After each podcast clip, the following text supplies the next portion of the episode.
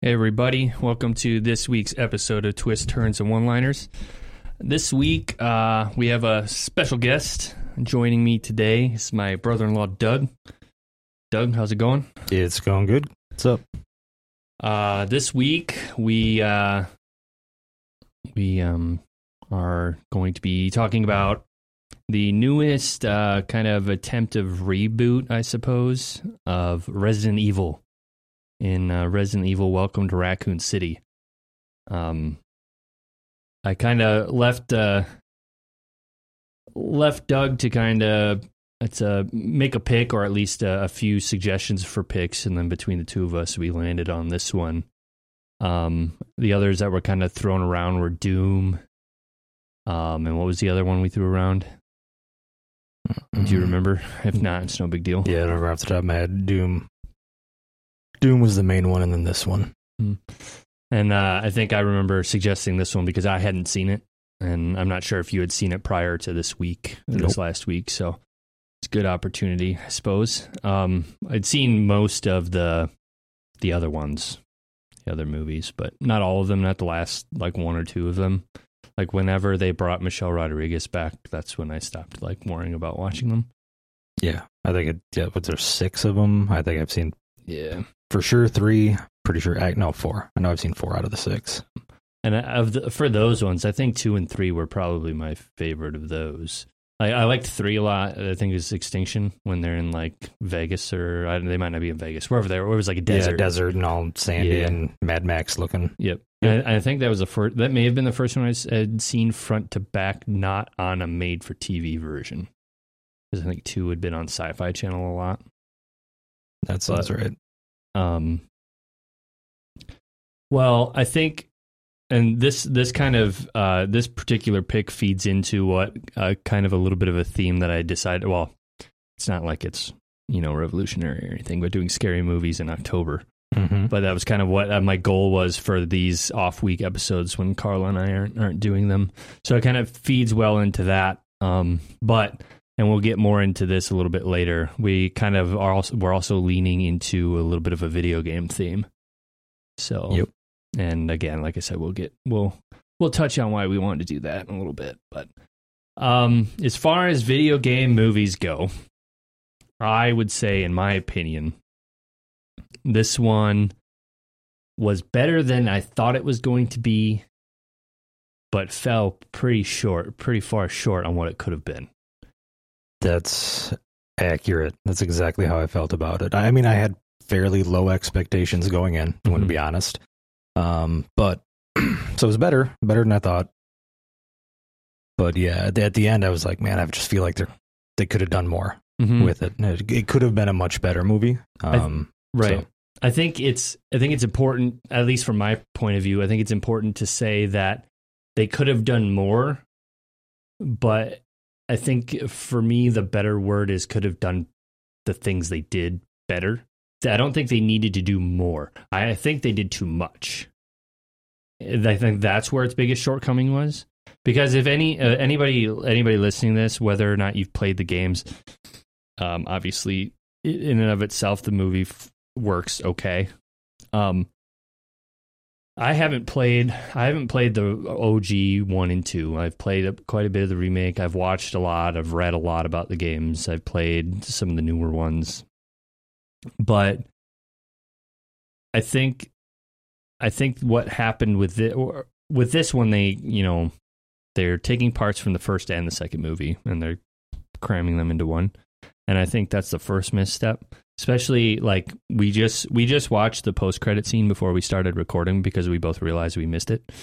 Like if they want to if they're putting these teasers in to hopefully make another movie right? You you blew a chance at a second like in a second movie by including the first two games in this Mhm. one. And i think also by doing that you kind of take away from some of the some of the action i guess Right. No, I, I would agree with that. I guess. I think what I meant could have done more is more effort in, in more detail about More some detail. of the things. yeah yeah Um, because I don't, I don't think they should have really made the movie longer. I think that uh, the Mhm. length was probably about perfect. Um, any longer and it probably would have felt like it was dragging. right Um, but yeah, just maybe some of the the things that were hitting, like done more with those things, Mm-hmm. And then left some of the stuff for a second movie, maybe. Right. So I could have because I just, I mean, and, we can get this going in a little bit, but there were just a few things that I just think just ran too fast, Mm-hmm. glanced over things, didn't flesh out certain things at all. I think uh, I think that comment there is a perfect segue into my my first critique of this movie. Is right away at the beginning. I may or may not have brought this up on other episodes of the podcast, but I have a thing where if you're putting text on the screen, there should be pretty good reason for you to do it. And when we come into this movie, after we, I think it's, I, I want to say it's after the opening with the orphanage, like the Redfields being at the orphanage. I think it's right after. If not, obviously it's before. But we come, it comes up with this text on the screen while it's panning over Raccoon City, and it's saying um, Umbrella Corporation was here. It used to be a big city, but now they're the only people here are left here are poor or whatever, Yeah, whatever. People that can't afford to get out. Yeah, Yeah. so, yeah. It was uh, uh, basically the city was built by Umbrella because they, I mean, it was a huge pharmaceutical company, Yeah. and their money and their people Mhm. are the only reason the city existed. And they're like, oh, we're gonna go do work other places, and yeah, I mean, it was a full. I mean, took up the whole screen pretty Right. much with text. And I think that's the biggest, that's a big missed opportunity there. I'm to, say, I'll just say this up front and I'll, as we go, I'll get more into it. They should, like, and I think I, I was implying it before, but, you know, this is game one and game two. Just do game one. There's enough that can go on and make a, like, a fun movie with just game one. And I, like I said, I'll get into why I think, uh, reasons why, but if you take away take away Claire coming in and looking for Chris and you replace it with showing us that bit of backstory. Mm-hmm. or like even just if if it's a stupid like cutaway where you have like somebody bitching at the diner about like in the diner scene which I have issues with too but somebody bitching at the diner scene about how they're bailing out. Like you don't need to give us a title card give us three lines of dialogue from an extra and that's it and we can piece it together that it's a shithole right because they never stop reminding you that raccoon city's a shithole No, that's Any- very obvious. Every time, every, why would you want to come back here? This place sucks. The, and then the you know the cops are like, I can't believe you're here. Why are you here? This place, nobody wants to be here. hey, that's my hometown you're talking about. Yeah, There's yeah, the one yeah. waitress. They they Yeah. overplay that. I really thought they overplayed it in the trucker scene when she's with him yeah. because he just didn't stop. And I think that was the point of it. Right. With her rolling her eyes like, okay, you've said enough. right. Yeah, but yeah, that that first that first title card or that not title card, but when that kind of comes up, it's like okay, well, I guess we're not getting a lot of laid, you know, background laid there. No. I think the other the other issue okay. I'll just go into this right away because I don't see why not. So the first game is all is if I'm to uh, remember what I was reading correctly again, I haven't played it front to back. I've hardly played it at all. But going back and trying to play the first game is very difficult. It's very the game isn't inherently hard, but just playing that old school game with old school gaming mentality and with having, you know, as far as games have come, going back and playing that, it's a little clunky. That's super clunky. But that being said, that first game is all about, uh, you know, in the context of the movie, it's that Bravo squad going up to the mansion to look for Alpha or Elf Squad, whatever they called them right? Yes. That, that's the whole. That's the whole game, and other, obviously other stuff happens. But I think by slowing it down and, and scaling it down to just that, it it would get would have given a lot more opportunity for slow burn stuff. But instead, we get a lot of extra. We get a lot of extra like useless crap with watching Claire come into town, Claire go to Chris's house, Claire going to Chris's house, going through the whole oh it was us at the orphanage that's what this photo's showing he's the poster child i was the one that ran away right. That just uh, pointless dynamic. Him Right. just being annoyed that she's there the whole time and then just takes off. right Like that whole scene, I was like, don't even know if it's really necessary as much as they did with it. Right. And I think them having contact before they go air quotes missing up at the mansion, I think again it just it it causes or it creates this thing uh, it corners them into like forcing us to like know that oh she's of course going to go looking for her brother. But at no time does it seem like she really cares that much to go looking for him. And but at any rate i think limiting this first movie to that first game would have been a lot more fun too because I don't I, again I can't speak for the first game. I, and I can mainly only speak for the remakes and the later games. But the games are all around these set pieces right like there's puzzles and there's big set pieces right Mm-hmm. so you go through the clo- slow quiet puzzles for the most part and then there's these big boss fights anytime every time there was any kind of fighting it was like 20 seconds and then we're back to talking with a Hmm. different character like you know there's the there's some spots where there's like a creepy zombie that like the person doesn't notice is there and then once they realize it there it cuts it cuts to like a couple moments later when there's like a bunch of them on top of them and then they're just running like taking random shots like oh shit blah blah blah blah blah i mean you don't get to really see anything. And there's not like like the fact that we're bouncing between that like bravo group uh claire and leon and don't get me started on leon. We'll get get there in a minute. But it's just too too much trying to cram into this one thing. I think if they they set up this first movie with bravo going up to the mansion doing all this stuff really setting up wesker and his like thing because you know i think if i if i recall reading correctly in the first game wesker he's they're with stars they're like that's the other thing too they don't really They don't flesh out whatever. I mean, you can clearly right. tell that they're different a well trained group. right Because I mean, the the second, um, you know, the second team goes up to look for the the ones that went missing. I mean, like their formations and everything. Like they're, I mean, they're all using like SMGs or assault rifle type stuff, Hmm. going in like formations. Like, okay, this this isn't a small town police department. right This is like pseudo like, I don't want to say like spec ops level, but like, like, a private like a private Like- security team yeah, like none of that gets explained. Like, why is this small town yeah task force like so well trained and well put together? But right but yeah, that's like the stars is what they're supposed to be. so they go they go up and start and they spend a lot like basically have the whole like the whole the le- the first third could be setting up the setting the scene in Raccoon City and kind of the mystery around what's going on and then the, the you know the two uh, second third and the final third are them going up and doing their thing up in the up in the mansion so much easier would be able to flesh out Wesker's stuff because Wesker seemed like he had no idea what was that somebody was asking him to like he gets that like I don't remember what they're called Palm Pilot or whatever the hell it's called.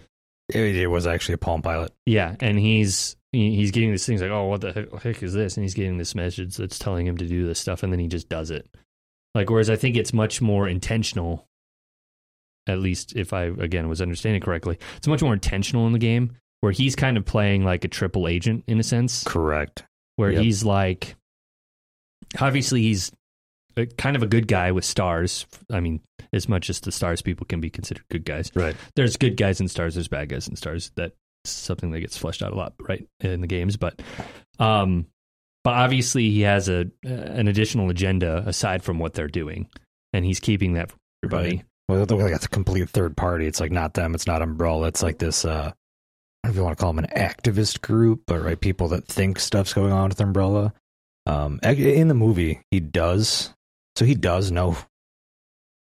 He's gotten contact before the Palm Pilot. yeah Um, because there's a there's a spot in the mansion where he's basically revealing to Jill Mhm. that like I'm gonna go down this tunnel that I knew how to find because of this. he's like, yeah, these people contacted me, you know, a few months ago. Right. So it sounded like there'd been like a few months of contact. Yeah, but but- but he does say like I don't know who they are. right So it's still just this yeah and wasn't he still mystery kind of, he was still kind of skeptical of it too wasn't he and that that door opening was kind of the thing that says oh it's real Yeah, because he sat down at the piano and like looked at his thing and then played a key, note Yep. keys, which if I remember right. Can't remember if it's the first or second game that that was actually one of the Yeah. puzzles. Is finding the correct note sequence, playing it on a piano, and then Mhm. opening a door. So that was kind of a cool throwback to the games that they threw one of the puzzles in there. Right. But yeah, he just says, "Yeah, it's these people have been contacting me for months. They're they want to expose Umbrella. I don't know who they are or how they found me or how they found the info, but they're feeding it to me." Right. But then it just goes along with it, like Right. no big deal. Right. And then I'm pretty sure in the game it ends up being that he ends up taking that whatever he ends up taking gives it gives it to Umbrella. Yes, and then so that's kind of where that thing however that ends up happening. But in, in- again in the context of the movie that's so the, just that there is a perfect villain arc hundred percent. for the first movie. So you know you get that for the first movie and then in the in the post credit scene that everybody insists on always putting in there you just give a little tease of claire coming into town. That's it. For people who know the games they're going to be like they're going to know They're gonna be like, "Oh, it's Claire." and anybody anybody who doesn't like I- let's be real here like you're not i don't think you're going to revolutionize the you know the zombie movie crowd who you know i don't think you're pulling in a lot of people who don't know what this is you know what i mean right? And honestly, it's, it wouldn't even be that hard to tie it together. right Um, because as soon as they, like you said, if it just showed her coming to town, the game people would be like, "I know who that is." right with, with nothing. There needs to be no dialogue. But literally, it could have been the same scene that was in the movie. She mm-hmm. could be with a trucker heading, so you can be like, "Hey, so you're heading to Raccoon City?" And you're like, "Oh, who's this?" yep She'd be like, "Yeah, I'm looking for my brother, Yeah. Chris." And then it ends, and you'd Yeah. be like, "Because if you just watch the movie, you know who Chris is. Right. You're like, oh, his sister's coming." and then now you got a whole another movie your whole, Whole second nother movie, yeah, which oh man oh man that's the thing too like with these it's funny with these with these games like in the first game you could play as either chris or Jill Valentine you could Correct. pick and Yep. then depending on which one you picked depended on slightly changed who you were going to look for if you pick chris one of the other people goes missing but if you pick jill chris goes missing Mhm. then you have to go find them so again there's your main plot point there's your the random you know thing to push the story forward but um and then in the in the second one you pick between um uh, Leon and Leon Claire. and, and Claire right so that's the biggest thing that's the big my biggest critique of this of the whole thing was just that split should have been a thing instead of trying to force everything in because by forcing everything in you you really can't spend any time on any of the fun fights No. because otherwise, I mean, you you can't have a that movie would have. I don't even. I didn't look up how well it was received critics wise, but um, it would have been worse if it was a three hour movie. Right. Because it's one of those things where like you never really get an understanding of just how screwed Raccoon City is, because it looks pretty deserted. Correct. Like there aren't other than the zombies at the gate, and there's like what probably you could say twenty ish up at the mansion. Like that, you end up seeing. There's the, small group that kills the dude with the shotgun. There's the one that gets into the helicopter somehow, and there's the there's not very The random girl in the road outside of town. Yeah, yeah, yeah. I think that's yeah. It's just one of those. It's one of those things where like either you lean in on the horror and make it scary with not a lot, not as much action, or you lean into the action, and they didn't do either. They kind of tried to do the creepy thing with the deformed orphan kid, Yeah. and like I think for the most part, the zom like the zombie like tidbits, some of them were able to for me build enough um, suspense. But it's one of those things where just everything had to move so quickly. There was never any time to like let anything build up. Does that make sense? Yeah. They split it two movies, slow it down. The, the only thing I'm guessing is they maybe were worried about success of it. 'Cause I, mean, I know there's been movies in the past that they had intended to do more than one movie, but Mhm. because it wasn't well received, they just got cut off. So maybe they had a little not great confidence, and we're like, well, we might not get a second shot at this, so let's let's throw Yep. stuff in. Um, Yep. Like a big thing I can think of is um, Eragon. I don't know if you've ever seen that Mhm. movie. I mean, know the- they were incredibly well received books. right. Uh, I think it was going to be a trilogy, and then the guy wrote a fourth. I mean, all the books are huge, like Lord of the Rings length books. Um, not as good as those, but right, right. really, really well done fantasy books and everything else. Um, and they kind of botched the first movie, which anyone who had read the books, watched the movie, were- they were just angry Right. because they skipped so many important big things. Mm-hmm.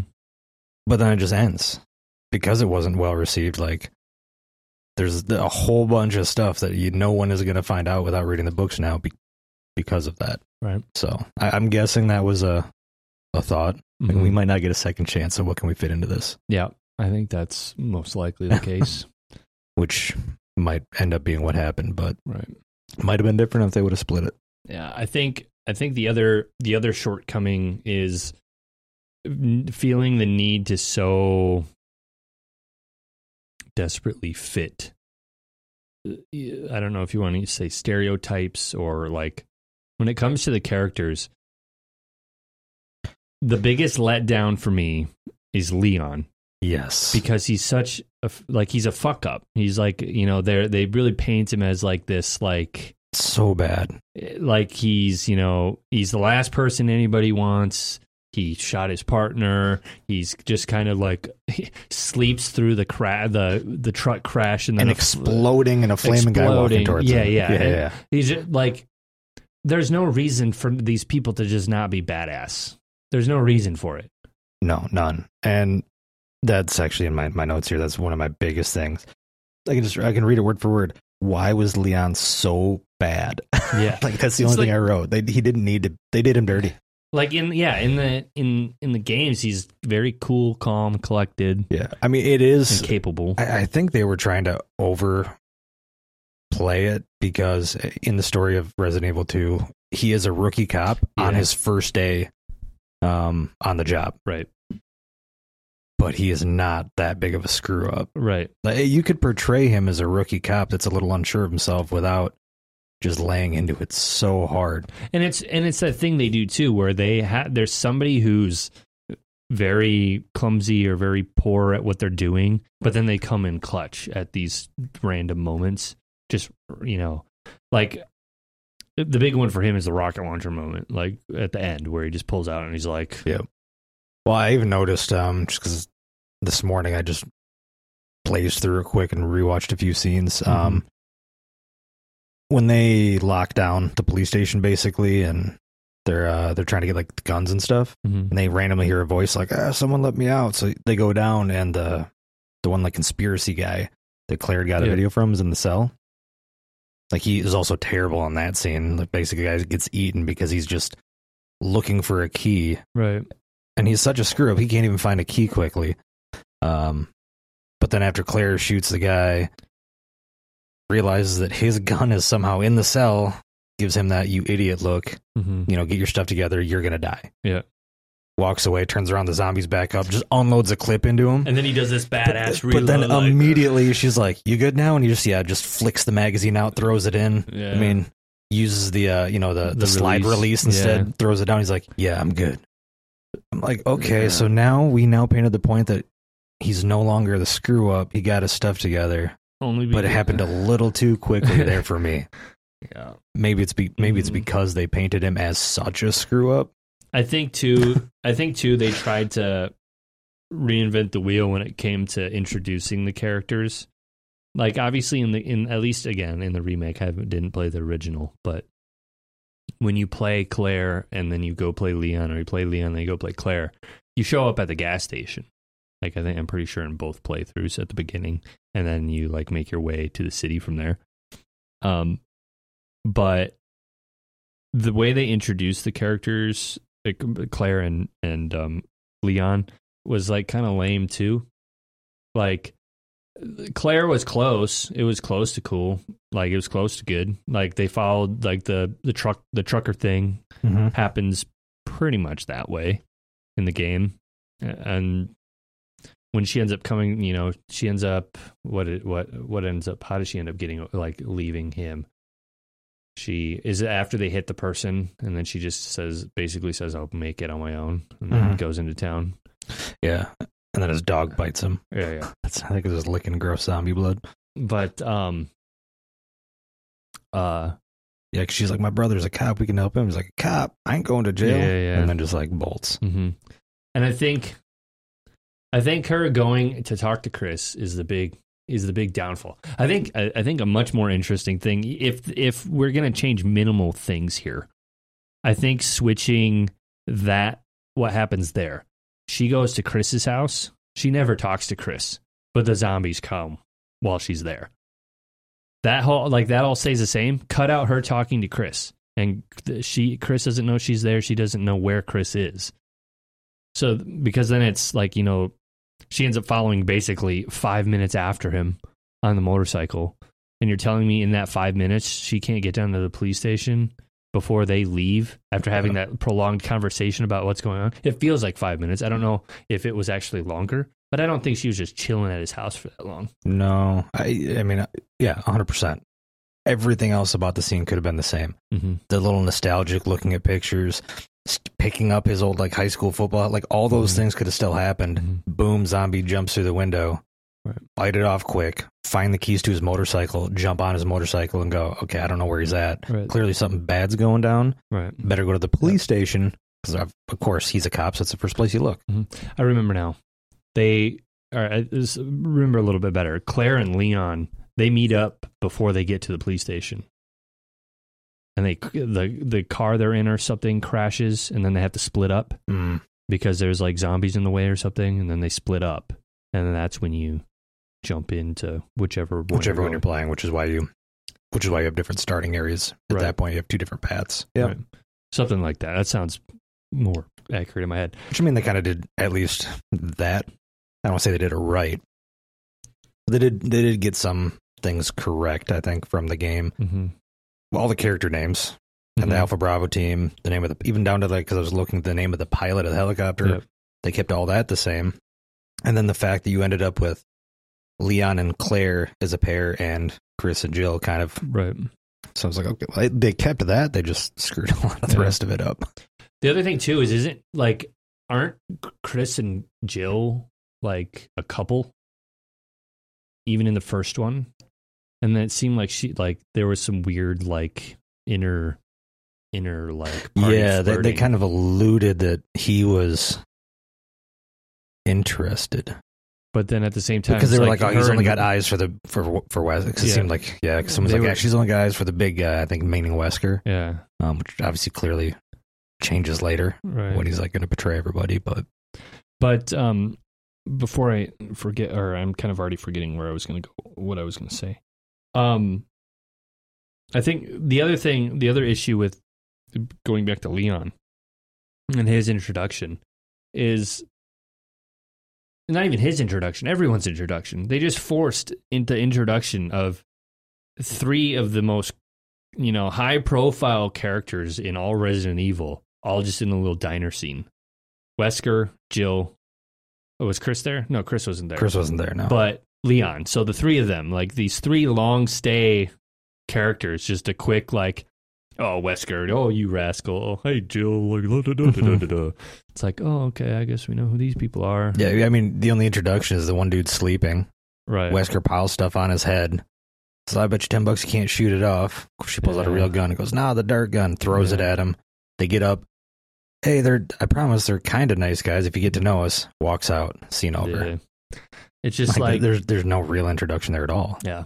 And I feel like the best, the coolest part of, about Resident Evil 2 is just the, a bit of the isolation is like a huge thing. Like, again, first of all, they're shitting on Leon the whole time. If we remove that, it's still not even, inter- it's still not interesting. Cause he comes in, they're like, he just comes in, they're like, oh, we're getting the hell out of here. It's like, what? I mean, worse than that. When they're having the meeting, he comes in. He's like, "What are you doing in here?" He's like, "You Go- said everybody in here is like, well, not you. Someone has to watch the desk." I'm like, "Really? Yeah. shit on him again?" Yeah, and then he goes out there and falls asleep in five seconds, like we were saying earlier. It's like jeepers. But anyway, I think that like with the game, that's a big interesting part of the game with Leon's arc in the game, right? He comes to the police station, it's deserted. yeah. Event he does run into people eventually, but it's like he's it's clear to him that something's up and he has some sense of duty in the game, right? To like continue to, you know, look for people, try to help figure out what's going on.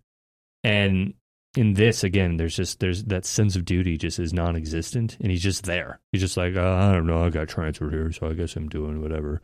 And then when like everyone's leaving, he goes, "Where are you going?" And he's like, "You're in charge now." Yada yada yada. Just like it's just like a forced forced isolation that doesn't make any sense. Again, that all gets taken care of with the first movie Correct. because then there's nobody there.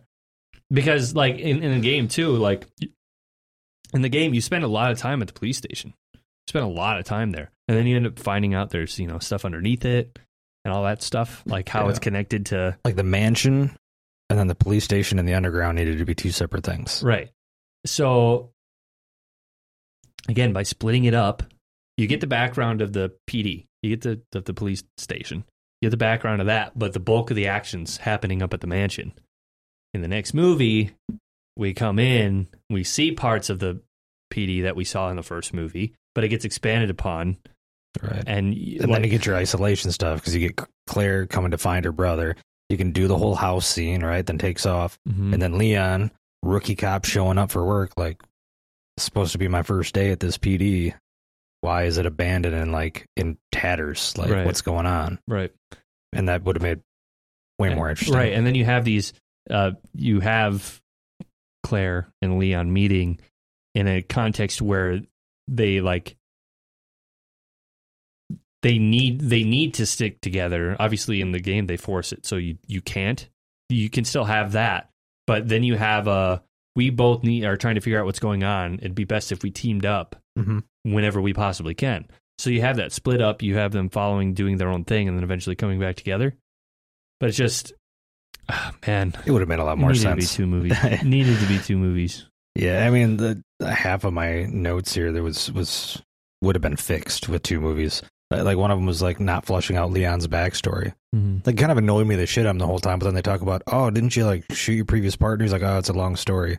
Like at that point, I'm like, well, I kind of want to know like how he Tell- got to be that way. Tell us something, anything. like, like clearly he wanted to become a cop, Uh-huh. but he's seems terrible at it. Clearly had something bad happen before. Like I feel like that's a perfect setup for flushing out some backstory. Like how did he get to this point? You know, maybe something terrible happened and that's why he's like gave up because he's Mhm. like, oh, but nope, none of it. just made the comment and then just moved on. I've and we we spent all that time at the beginning with the orphanage. That again to introduce a character, like to introduce kind of the bad guy. Well, pretty much the bad guy, like for all intents and purposes, kind of like the current in this in the context of these movies, the current face of Umbrella, Right. Like with Birkin, and introduce him in his relationship with the Redfields. But just like like I was saying before, everything moves so fast that we don't have any time to sit on one thing. I didn't care about him as a character. Like Birkin was just, it's like, oh okay, like he'll pop up again later, I guess. And then we we see him at the beginning, then we see him in photos, and then we don't see him till the end Or, well, I mean, there's that. Eh, there's a just random with his middle family part. when they go to when Yeah, they're, trying to all leave. like- it's like, oh, we gotta go, the we gotta weird, leave. yeah, bedtime scene. Like, oh, it's a scary monster dream. Phone rings. He just hangs it up. He's like, pack your stuff. We gotta go. right. What? What? Although I will say one thing that made me really happy, hmm just because it makes me so angry in other movies I watch. He only had to say it twice. So he goes, he's like, "Get your stuff. We gotta go." And then when the wife's like, "What? Why?" He's like, We're "The clothes. We need to leave now." Oh, oh, okay. Yeah. And then starts grabbing stuff. I'm like, "Whoa!" At least we didn't have the stupid part where the little kid's like, eh, but I forgot my blah blah blah. I mean, because if you want to call this like a, I don't know if it's a full on horror movie, but like scary movie thriller, that's like a trope they do all the time to Right. create suspense, Right. which isn't suspense, it's annoyance. Yep. Oh, come on, we gotta go. What? Why? But can't you Dude. see we're eating our macaroni? And you know, there's it's some like stupid we have, shit. you have 30 seconds to get out of the house, and then there's you know a minute and a half of. Yeah, But just just explain why we need to leave. Come on, just take a slow explanation, Yeah. please. So the fact that they didn't do that, I was Mhm. like, okay, that's pretty fantastic because that, that would never happen. You know, the the other slow way. and So, I, I mean, they did some stuff right.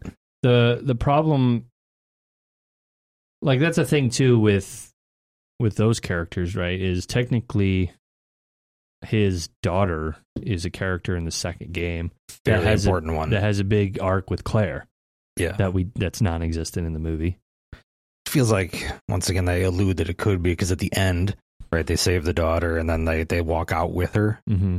It's like okay, so there. I mean, but It's it's it's that thing though where but they skipped a whole They could have had a lot more. like the whole thing with Birkin and his transformation and him being a monster is he's a, lured to her, isn't he? Correct. Isn't that the whole thing? And Yep. obviously, we don't get any of that because there's not enough time to explain that.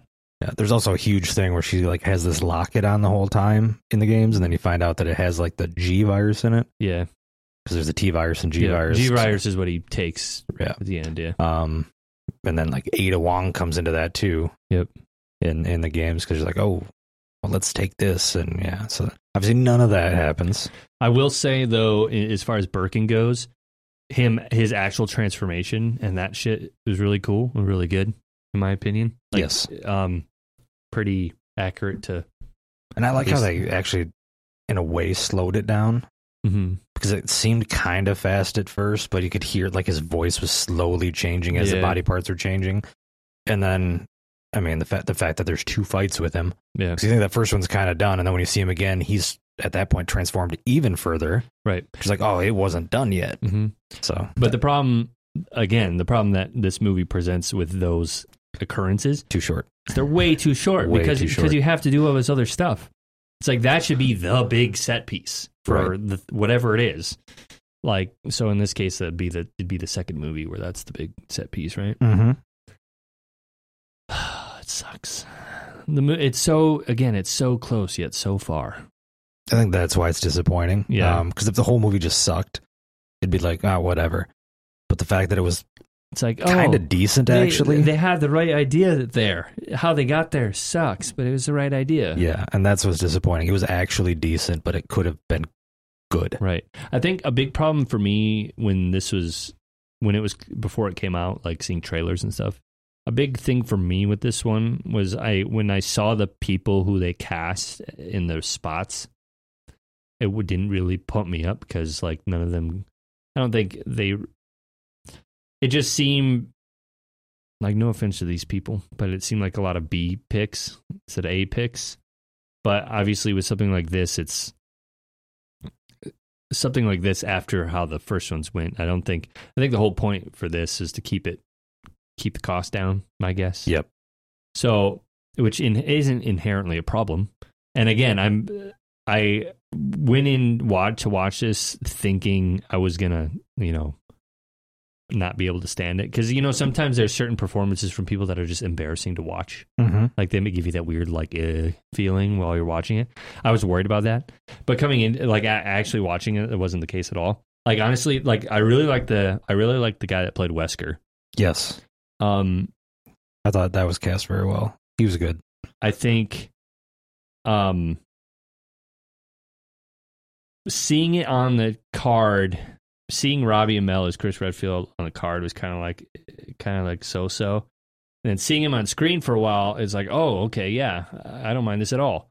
But then seeing how they handled all the action up at the mansion is just like, "Oh, okay. Nah, it's not that." I thought he did well in the part. Mm-hmm. Um, Well, see, here of you know the this what I would I my nickname for him was like Soldier Boy.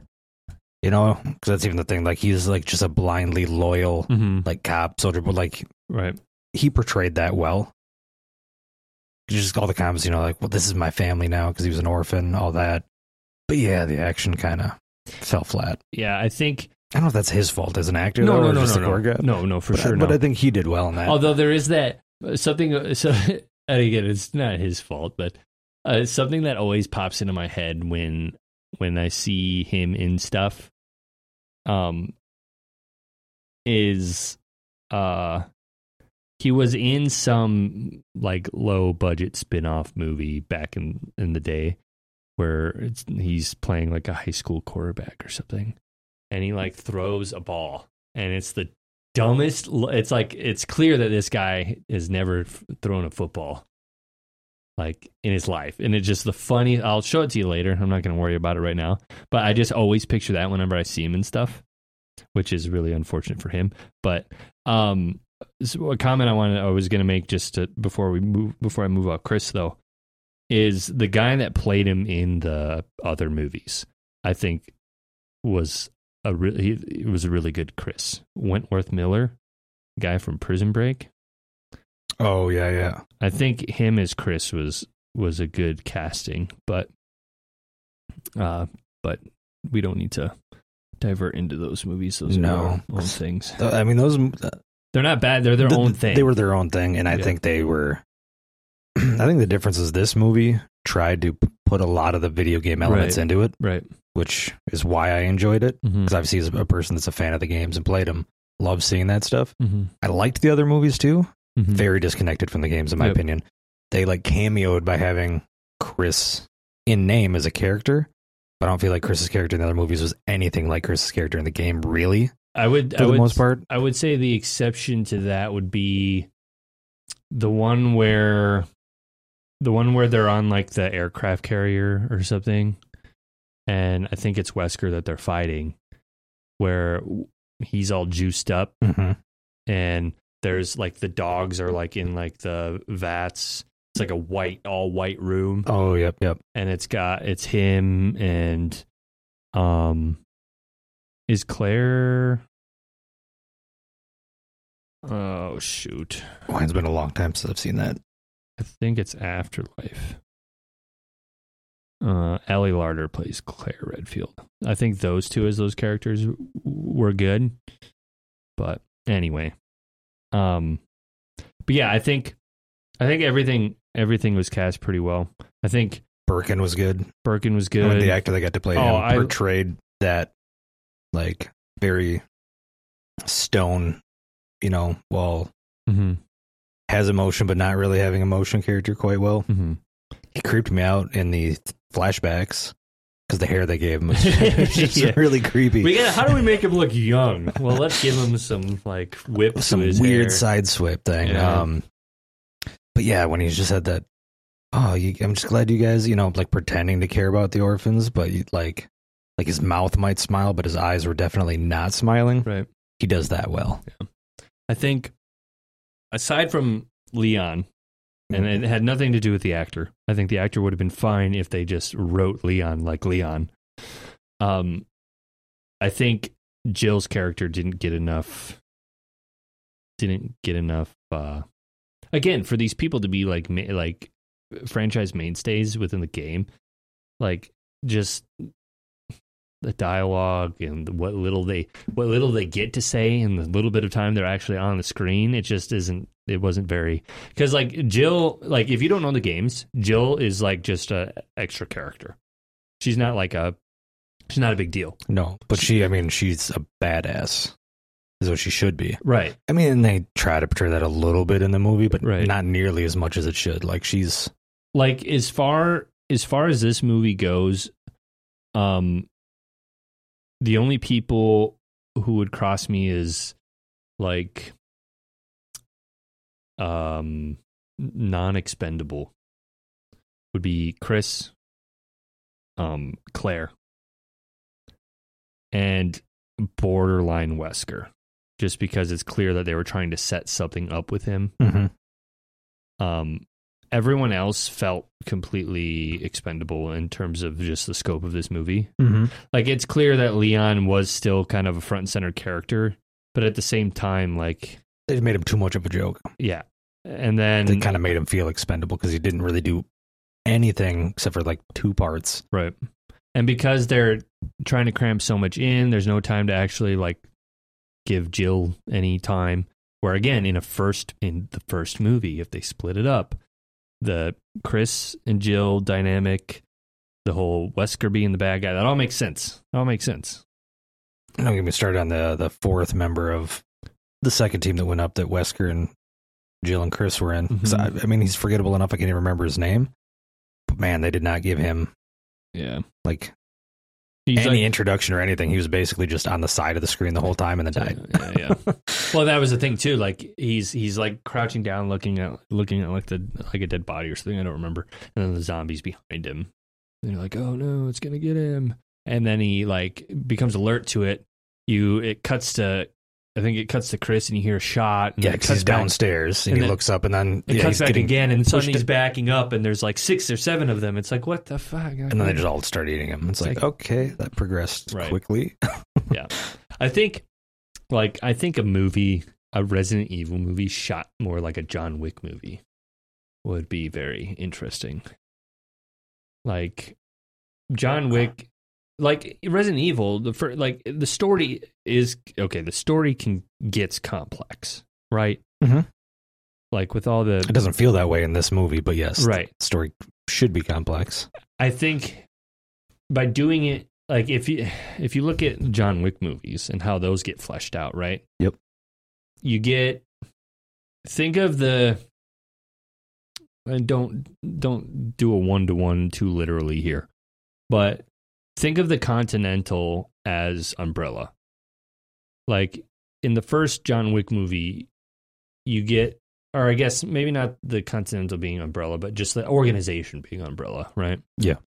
You get you get an idea on how it kind of works a little bit, right? You, you you learn about the coin things. If you haven't seen John Wick, I suggest you watch it. It's very cool, very cool movie, very cool movies Yeah, but if good. you haven't seen them, you're not going to know what, exactly what we're talking about. But um, they got the coins, like that kind of like are their currency. It's a clear like like it's clear that everybody knows they're worth something, right? They're worth pretty big things. There's these rules that are set up. Uh, you don't need to be told every rule, just the ones that are relevant for the particular part of the movie. And then outside of that, you get you see all the things happening that teach us who John Wick is, right? The whole beginning with him and his wife and the dog, and then how that goes to shit, right? That's done pretty quickly, and it's pretty clear what's going on. I think, I guess what I mean is that format would have worked with the first move with this first movie, the first John Wick movie and the first Resident Evil movie. There's overlap with the format that would have worked well, I think. And then as you go into the second movie, we already have all the background on kind of what Umbrella is and their shadiness. So then you can get more into the kind of, you know, we get in the second game, you get um, Mr. X, you get like uh, the uh, more severe mutation stuff. So you can go into that without feeling rushed because you already have been, you've already been prepped right. on the kind of weird So stuff yeah, on. you have the ability to ramp ramp up at that point. Right. And then as that that's kind of the overarching stuff that's happening between all the movies. But then you zoom in on each individual movie and you can have those character arc, the smaller character arcs, right? The Wesker kind of like being a good guy but then clearly turning towards bad at the end. You like solidify the relationship with Chris and Jill and whatever you want to do with the the fourth guy. Um, but then you you get you're like you're on them as characters, right? And you get that development. And when you come to the next movie, when you got Claire coming in looking for a character, she's she cares about and is looking for a character that the person watching also cares about because they've invested the time in that other movie. Correct. And And this one, there, you don't because it starts with her looking for him, and you're like, "Who's she looking for?" It starts he hasn't even been introduced yet. it starts with her, her like, coming to see him and then she sees him. yeah, It's like we it's like we're meeting her. It's like and she doesn't come around a lot. So her meeting him at that time is kind of like they're getting almost reacquainted in a sense where like they haven't seen each other for a long time, which is kind of the same thing for us where we haven't like we can fill in those pieces cuz they told us those pieces with the orphanage. So at that point like it's basically like we know the same things. Yeah. And it just I don't know, it feels it feels weird. But anyway, I mean, that's one of my big bullet points here. Should have been broken out into multiple movies. Yeah, so yeah. I mean, you're 100 percent right. Um, so since I feel like crapped on the movie most of the time you're not crapped on it, but what it could Yeah. have done better, I would like to hit on some of the things that I, I liked. mhm. So a lot of the the game references I thought were cool. Uh, one of the ones I, I didn't notice till this morning when I watched a couple more scenes at the, the very beginning. I think it was the orphanage. Uh, she was like the nurse or whatever behind the station watching Golden Girls on TV. Mhm. I was clearly trying to make it seem like, hey, Yep. this is the time frame we're in. Yep. And then in the background, there was like a an ad, looked like a poster. It said, you know, first aid spray for all your cuts, slashes, gashes, burns. Mhm. I mean, and clearly in the games, it's one of the things you use is just this Right. spray that you spray on, and it just miraculously heals whatever you have. Right. So that's what they listed, like anything from a cut to a gash. Mhm. Our first aid spray. I was like, okay, that's kind of funny. Right. Kind of almost making fun of like this Cure all. spray, the cure all spray that Yeah. really shouldn't work, but that's how it worked in the game. Right. So I mean, I thought that was like really funny, Mm-hmm. but I also enjoyed some of the vibe they threw into it. So, um, I mean, your sister even made the comic; she watched it with me. Like certain points where there'd be like a character up in the a window of a building, and then it would slowly just kind of zoom in towards that window at the speed kind of gave me like an old school horror movie Mhm. vibe and even like when resident evil came up in that bold red Right. on the screen so a few of those like panning zooming moments i felt like they were thrown back to more old school horror Mhm. thrillers Yeah. so i dug that Yeah, and like the some of the callbacks were good, and they didn't like oftentimes in things like that they feel too forced. Like the just the cheeseburger and the truck driver, that was awesome. I mean, that's like if you I, like I, again, I can't speak to the original, but in the remakes, that's the thing. Like when it cuts to the the, the truck driver, it's it's zoomed in on the burger, him grabbing the burger and then like taking a bite out of the burger. So that's like straight from the thing. right but The- not forced like you said it Right. was just it was sprinkled in When to the people that know know when they first when uh Chris and them first come across the the first zombie up at the mansion that's like eating anything and then it turns to the camera. Yep. Like that's straight out of the game. straight out of it Like the the the parking garage and the dogs in the parking garage. Yep. Um what else? There's plenty of other things. Oh, one thing that was really uh, I get th- th- why they did it and why they didn't spend any extra time on it. That it was just kind of an Easter egg. The different keys when the Oh. when the girl at the orphanage hands them the keys and they're all the different different The like the spade club, and yeah the spade club. Here's a, a bit of beef I have with that part. Is the keyhole they use is a red? There's a red cover. You turn the red, you, they turn the thing, and then she puts in the club. Yep. It's like that should be like heart or diamond at the very least. Yep.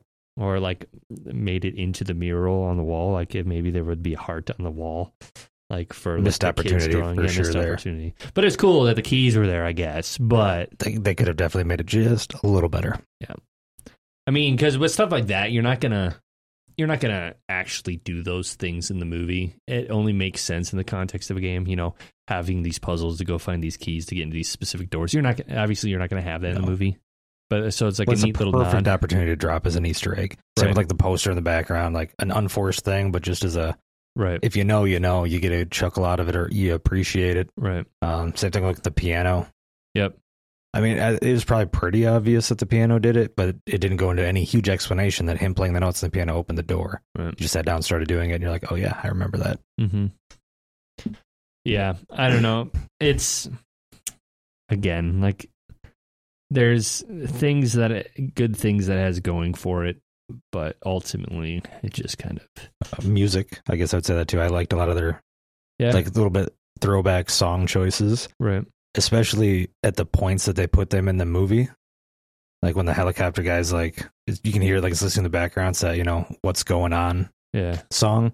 And clearly it's like a messed up situation, but that's more of an upbeat song. right But it is a what's going on situation as he's playing Snake yeah on his Nokia yeah, phone. yeah I was like, all right, that's, uh, and I, let's say it probably didn't need it because it should have been broke out into two movies, but I, I did a little bit like the time updates. I don't know how you felt about that. Where it'd be like, you know, because I think you really start getting them after he sees Raccoon City will be destroyed at 6 a.m. in Yep. the Palm Pilot. Yep. So then every so often you get an update 1:45 a.m., Right. 2:30 a.m. Kind of drives a little bit of that suspense. Like, okay, we're getting closer. Like, we Right. know this ends by six. It's like, what is still going to happen? right So I kind of dug that a bit. I would say like it may like it was it's good that it's there, but at the same time, it was it's almost like it's there as a crutch to allow them to do time jumps without filling in the filling in the Mm. gaps. Yeah, I can see that too. But yeah, it's I don't know. I think again, I think I, I I just said it just a second ago, and I'll say it again now. There's they had a lot of good, they had a lot of the pieces. They had a lot of the pieces, but just it's. I mean, it's one of those things where it's it's I don't know. Common knowledge isn't the right way to say it, but it's pretty well um, accepted at this point that the bulk of video game adaptations aren't super stellar. Right. Um, some, Some are there's better been than others. there- you know, some are better than others, and there's obviously some recent ex- like major exceptions to that, right? Like the Super Mario Brothers movie, like it was it was really good. The, the recent one, we're not talking about that yeah, live yeah, action yeah, one. That, yeah, yeah. Come on, come on. Um, The Last of Us was really good. Yep. Um, but and again, there's there's others. I'm just those are the most recent ones that are the memory, and then obviously there's other things like I was I'm seeing on here Gran Turismo came up, but that's not really based on a game. The No. game is literally in the movie. It's more based on a person. Yep. But it's as far as Oh, I remember now. Side note: um, the third movie that we were discussing um, wasn't based off a video game, but based off a game, Dungeons and Dragons. oh yeah yeah uh, that's Honor right. Among Thieves. That's right. That's right. But I think I don't know. I think it's it's going to be hard for it's going to be hard for Resident Evil movies going forward because I think I think the only way for them to do it right now if they're going to make another one is to lean into this one. Don't wait a little while and start over again. I think lean into what you've already started with this you, one you have to. and just do it better or like do take not do it take the extra time to do the other stuff and i think just follow follow the games follow the stuff that's there that's the biggest that's the biggest problem with a lot of these things right obviously you can't do one to ones and that's not what i'm suggesting but there's just like with halo and with star wars there's all this extra source material that they could draw from and then they just don't No, I mean that's one of the biggest positives of doing a movie. I think based off a video game, you have a ton of source material there.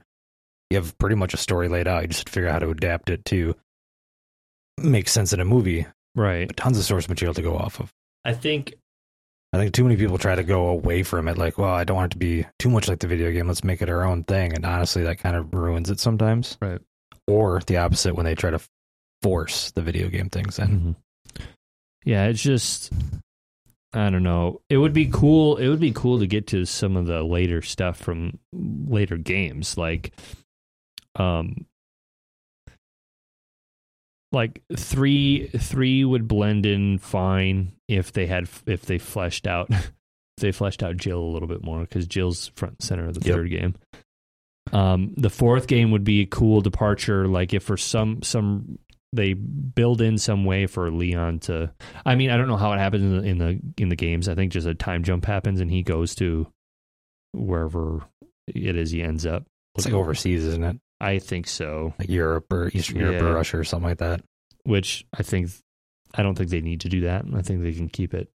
I think it would be harder to harder to convince us that this rookie cop who's kind of not you know that competent It- apparently It, they- it, it would at be- this point because yeah it would be hard to crapped on him so bad. right it'd be hard to get us get that back so I think if you kept it more somewhat more local they could still do that No, I, I think it'd be super easy to do too, because even stuff that they glanced over in this movie, it'd be easy to flesh it out. Like you could do more with Birkin's daughter, right? Because in the game she had a bigger role. right You could just in the next movie, then talk about that. mm-hmm. Just be like, oh, we didn't know this when we saved her, and now it's a thing, right? Just explain What's it.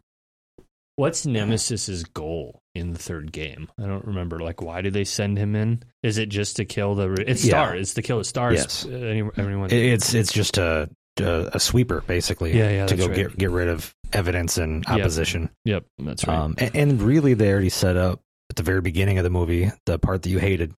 You know, the big text thing mm-hmm. that easily set it up to go on too, because they flat out talk about Umbrella for the most part leaving the city, Right. And then you find out all the stuff Umbrella was doing. So you're like, okay, they're probably doing the same thing in other places. So now you have a reason, a plausible reason to go find these other places, continue to investigate, and try to do stuff with an Umbrella because they've already stated that they're still operating. Right. They just left the city. Yeah.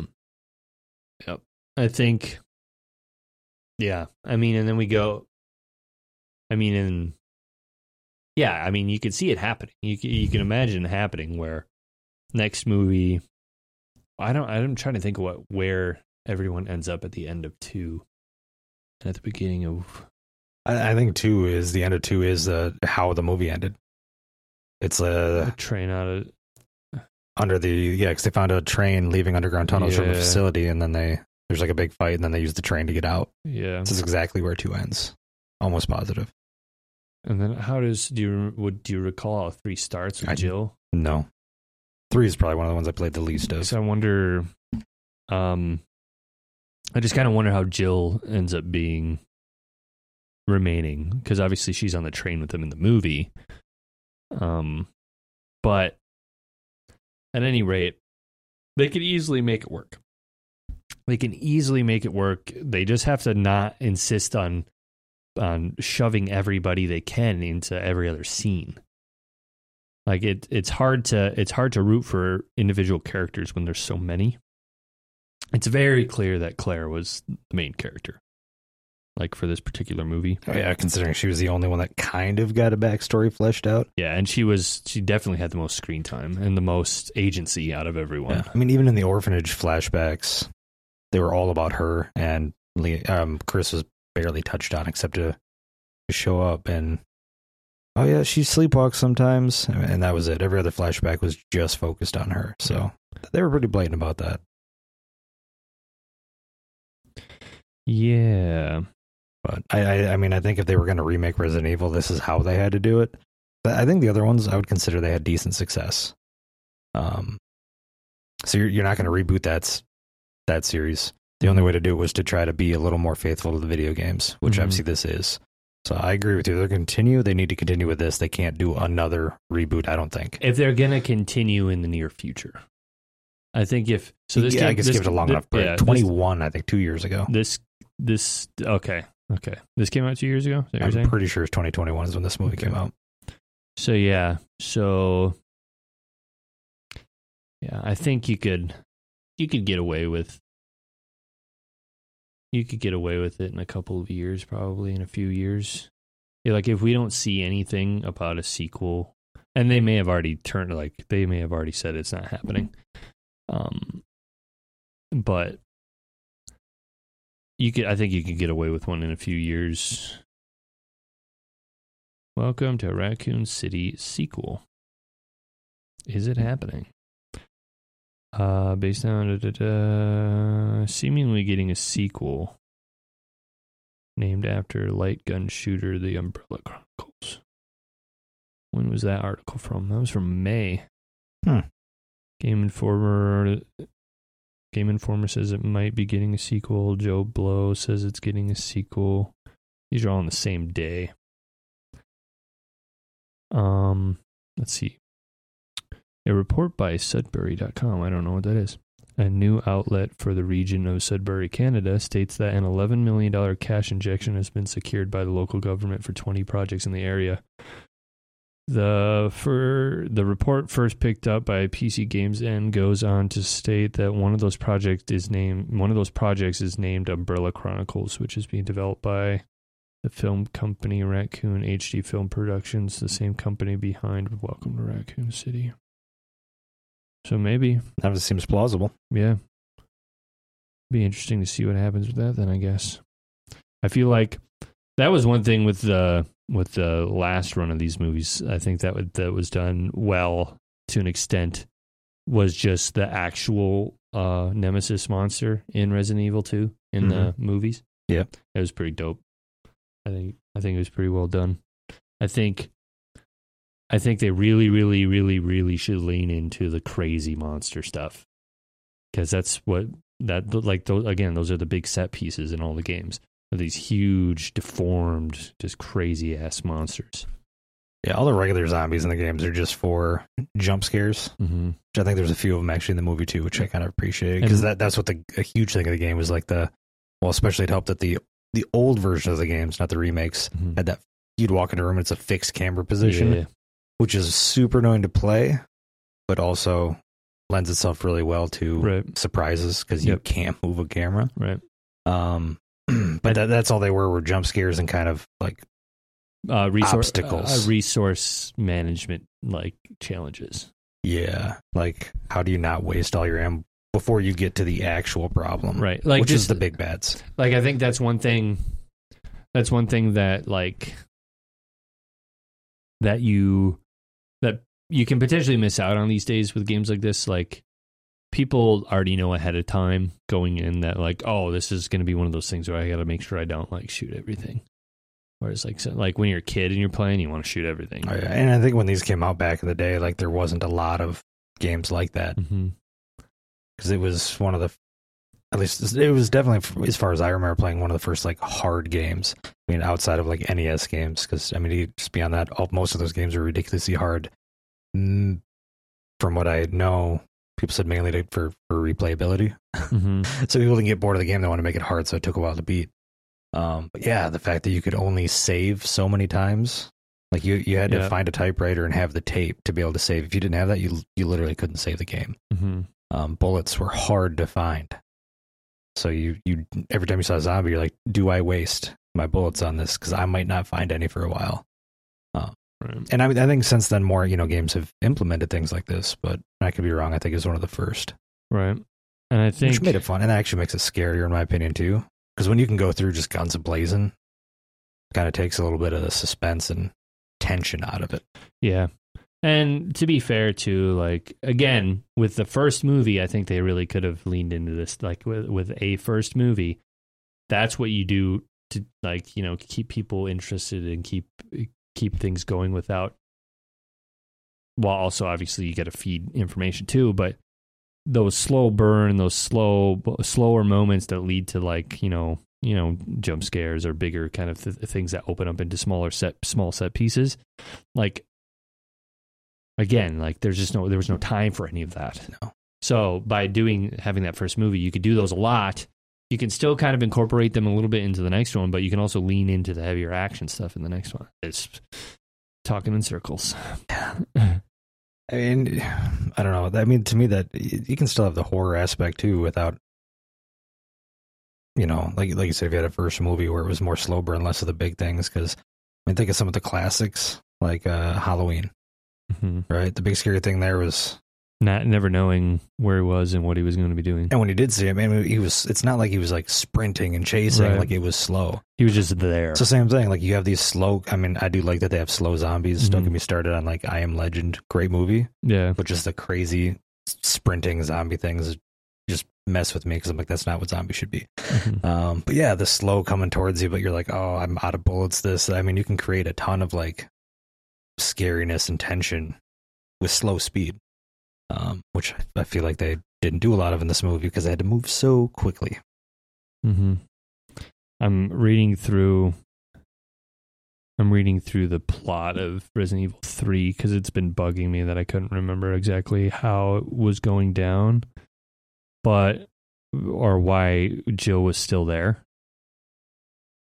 And it's and I feel dumb for not remembering this, but um, this takes place a day before the events of Resident Evil 2.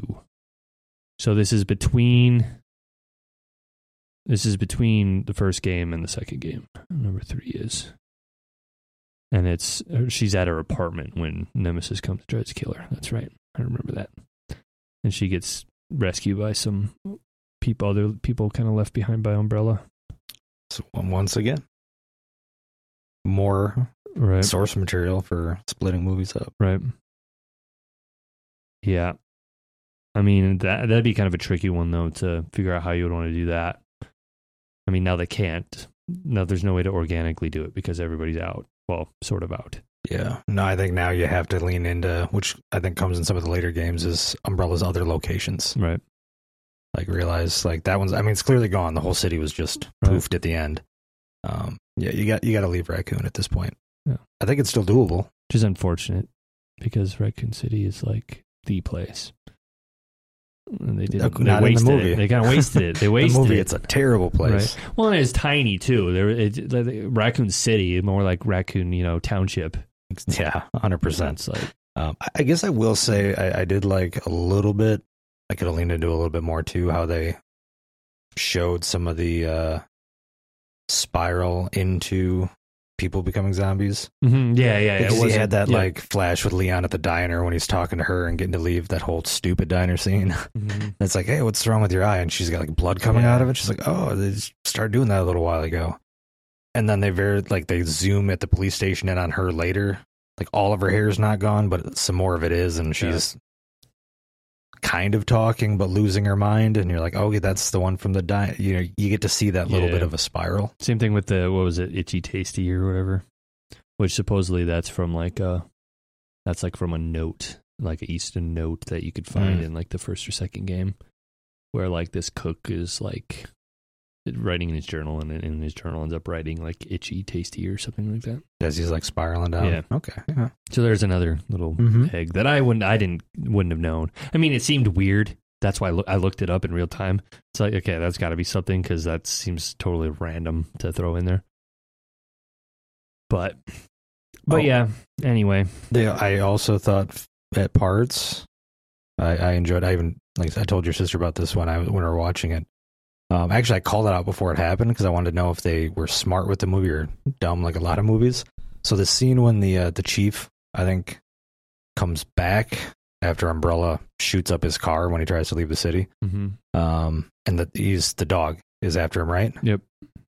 He has a revolver, clearly, yeah. and then he pops two shots off at it, and then it disappears. Then Two he shoots twice nothing. again, and then two, Two again. Yeah. So as we're watching, like I'm sitting next to her, I'm like, "That's a six shot revolver." Right. The next time He's he pulls out. that trigger, it should click. And it did, right? But, but yeah, it did. But at that point, I'm like, if it doesn't, I'm going to be a little annoyed. Yeah, yeah. And all of a sudden, he points it up and goes again, click. I'm like, hey, yeah. they actually Yeah. had the correct amount of shots come out of his gun. Yeah. Because I think in a lot of movies, people don't pay attention to that. Yep.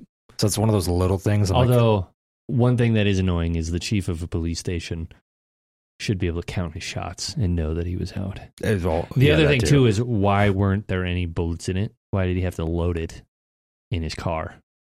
You know, he gets out of his car and then he Starts loading. Yeah, Yeah, what cop? I mean, he clearly, it's not like he pulled it out of a case. right. It was in his holster. Yeah, Like, what kind of cop drives around with an emptied gun in his Yeah. holster? Yeah. mm. Clearly a bad one. Yeah. oh boy. Anyway, I think um from here we can we can kind of do I don't I didn't I didn't um I didn't prep you or warn you on this in the first place and I always cheat anyway and we don't need to follow it to a T. But we have a couple little running segments that we do. Um the first one that we should do and I've already done it throughout this whole this whole thing. This whole Yep. thing has been a spin-off or kill-off kind of Yep. thing for me where I've kind of just been talking about the better ways to do it or the different ways to do it. I think the spin-off for this isn't a spin-off at all. It's just a continuation. Continuation and picking actually picking a, a focus instead of, you know, having all these characters be at the front. Um but I think and there was wasn't any there wasn't enough time on any one person to really do the whole like kill off thing. There was I mean it's funny it's funny that like everybody that gets screen time is responsible for any of the major things that happen there aren't there are hardly any there's hardly anybody that ever comes on screen that i'm trying to think how, how to explain what i'm saying. So we get the truck driver. The truck driver getting bit is what's responsible for busting blowing up right in front of the right in front of the police station. He comes in burning. The like you were saying um, we were assuming it was the same woman from the diner at the gate of the police station. Then we get like 10 or 15 zombies out it may have been more but a, a, a group of zombies outside but like every there's not like it just so happens that everybody on screen is responsible for everything that happens if that Right. makes sense I, I mean, even like the the guy, the guy from the jail cell, or the Yeah. crazy guy. Like I was thinking about that. I'm like, well, I'm like, no, like because I remember uh, Claire shows right Chris the That's tape, and that's the whole reason she's, in the city Yeah, because yeah. she's getting this information that something weird is happening in the city. Like, well, no, he, according to the movie's plot, if he wasn't there, she wouldn't have come to the city. So I'm like, no, that was necessary. But yeah, even that guy. Yeah. But yeah, I don't know. The main thing's the whole the idea of kind of spin off it, more just continuation, better fleshing out. Yeah, I don't, I don't know how you do an actual spin-off. I mean, you could do a little bit of a throwback, to, like a prequel that focuses more on the umbrella side of things. Yeah, maybe. true, true. Um, maybe not like a hero story, like somebody stops them, but just like a the beginnings of Umbrella and just going through how they are creating the virus, and then basically what leads to them, you know, end it at them at the beginning of the first movie, right? Where they're they're like, we got to we have an accident here, and we got to get out of Raccoon City, but like. What development led up to that? yeah, I guess maybe. I guess you could another way you could spin it and it's it was kind of it's I'm kind of cheating here, or it's not what it wasn't my initial thought, but it's definitely what I'm thinking about now. Um, the first Resident Evil movie from the original group, um, there was uh, there was that subplot where she was uh, um, uh, Alice, right? She was Yep. she was part of like uh, an attempt to smuggle secrets out, and I think it could be interesting to go down the road the route of how Umbrella ended up getting to that point, but do it from the perspective of a whistleblower being like the main character. Okay. And I mean, so it's clear that they have whistleblowers because I mean, part Right. of this movie was this group obviously had a hold of some of their secrets. I mean, whatever mystery group that you never find out what it is that was giving um Wesker, yeah Wesker his his That's- information. So a perspective of somebody from that organization. Yeah, how they got the info. right, and that's and that's kind of one of those things where like either at the height of the of the main act of the of the movie or like towards the end of the movie is when they contact Wesker about what's going on, or like that's where that exchange of information, Mhm. like we get to see where that overlap is, or like, and at the same time too, you could better introduce Ada Wong because she's kind of she's kind of that like you know trying to get the dirt sort of thing. I mean, for her own other reasons, but Right. But I mean, yeah, you could have to give her a much bigger part right. in that movie too. I mean, she'd have to be more front. And, she'd ha- have to be not front and center necessarily, but she would definitely have to be more prominent in the next one. But the pro- it's just the problem is everybody lived that matters. Obviously, they need to. If they had killed off one of the mainstay characters, they would have never gotten a sequel because everyone would have been so pissed. No, I'm just. Kidding. But it's it's just going to be tough. It's going to be tough to the position they're in. It's going to be so tough to focus more in on a couple of characters, and without like you have to mention the other characters at least in some fashion. But like if you're not showing them on screen, there it'll be too long between the last time they were on screen for anybody to care about them. You'll miss them regardless whether or not they should be there. Does that make sense? So Mhm. like if we didn't see Wesker for whatever reason, I'm not saying we would or wouldn't, but like it'd be like, oh, that's dumb. Why like no mention of him at all? Which I mean, honestly, would make a little bit of sense eh, because they think he's dead. I don't know where he's at. So if we didn't hear from him for a while, that wouldn't be a huge deal. But just the fact that everyone is together, Yep. we need to get we need to split them up. We need to split them up because otherwise, there's no there's no drama. Because I mean, even if it's one if it's one person, if it's all of them together, you know none of, none of them are likely to die because they can't kill them off.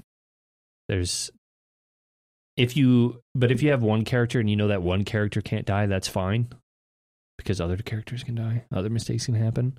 But when everybody has plot armor, because they would have to bake it into there, they would have to. You can't just kill Jill because well, we need to kill somebody.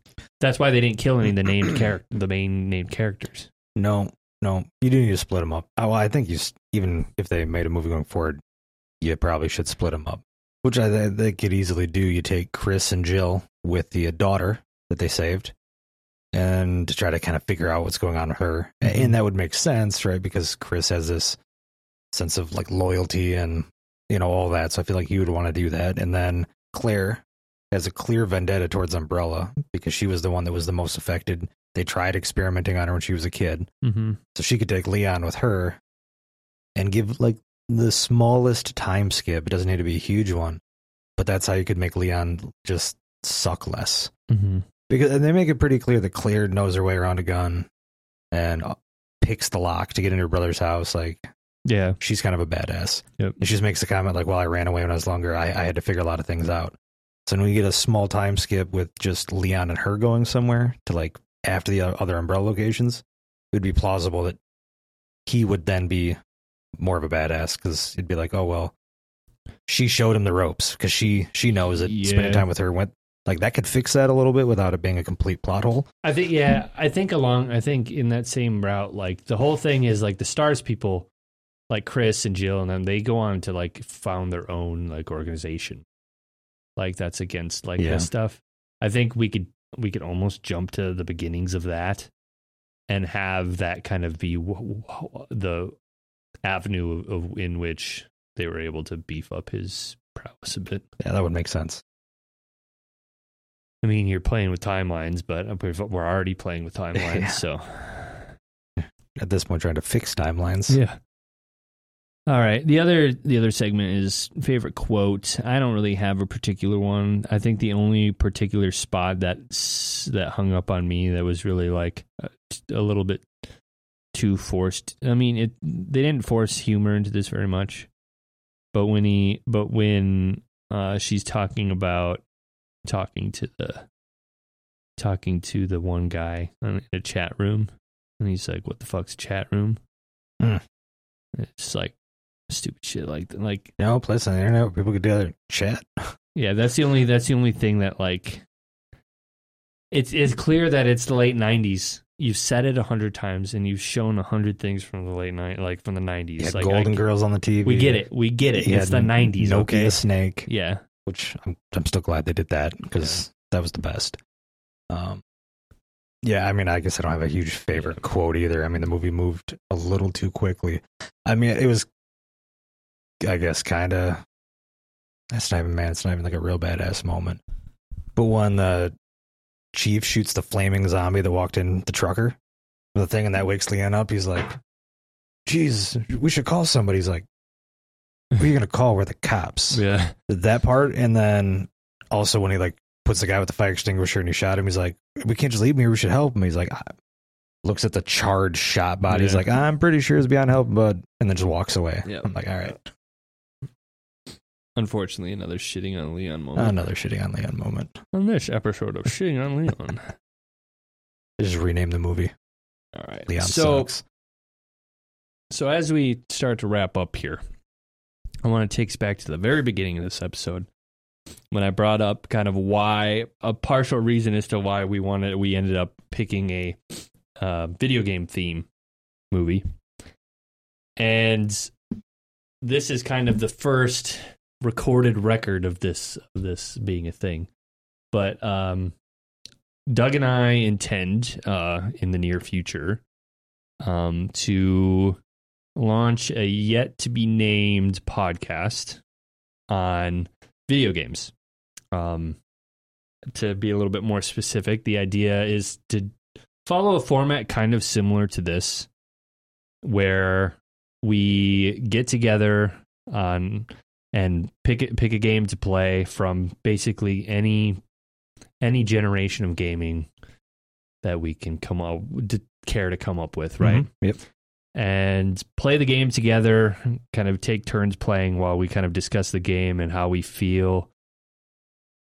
I don't know how we how we feel about playing it, how we feel about how it plays, and how it kind of um, sparks various conversations. A lot like yeah, that what break, we're doing it, here. break it down just like breaking down the movie you know, Right. what, what did you like about it what could have been different what would have been better Right. Same thing, just just on the form of games. Right. I mean, I personally was kind of leaning towards a little bit more retro. I mean, you don't have to go all the way Yeah. to like Game Boy NES, but Right. a little bit older games. But Yep. uh, then there's some really good new ones that I'd want to talk about too. Right. Or play an old one and then play a remake of it. We've been talking about games and remakes of Resident Evil all the time. Right. Makes it interesting, but yeah, I think it'd be fun. We're uh, we're still kind of uh, plotting out the format in terms of whether or not we're gonna go audio only like this one, this podcast. Uh, if we want to have a video component to it, uh, but um, I'll uh, I'll be sure to um, announce here as well when when we end up going live with that. But um, we just wanted to uh, put it on record that it's that it's in in progress in pro in the process of getting that around. And um, choosing a video game themed movie also a horror themed movie for the month of october was a kind of the plan behind this one. Um so yeah stay tuned for that. Um otherwise uh if you have uh, any uh, feedback or comments on our podcast here, Twist Turns and One Liners, uh, you can follow us on Instagram at Twist Turns and One Liners, at Twitter, um, on Twitter at uh, at TTOL Pod, Uh, you can find us on YouTube now. Uh, it's audio only still, but at Twist Turns and One Liners on YouTube. Uh, those won't post super regularly sometimes. Uh, for some reason, at this point in time, I can't schedule those ones with my regular scheduler, so sometimes I forget. So sometimes they go up a couple at a time, a week late, but they do make their way there eventually. I think most most of our listeners are probably finding us on other platforms anyway. Uh, you can also email us at twistturnsonliners at gmail.com. Uh, looking for any kind of feedback, uh, things you like, things you don't like about our podcast. Uh, movie suggestions are huge. Um, we're real big advocates for those. So if you have any that you want to see, go ahead and send them our way. Um, and uh, also uh, take a second and uh, rate us on whatever podcast platform you're listening on. Um, that would also be a great help to us. But uh, Doug, thanks for joining me, Thanks for having me. and uh, we'll see you next time.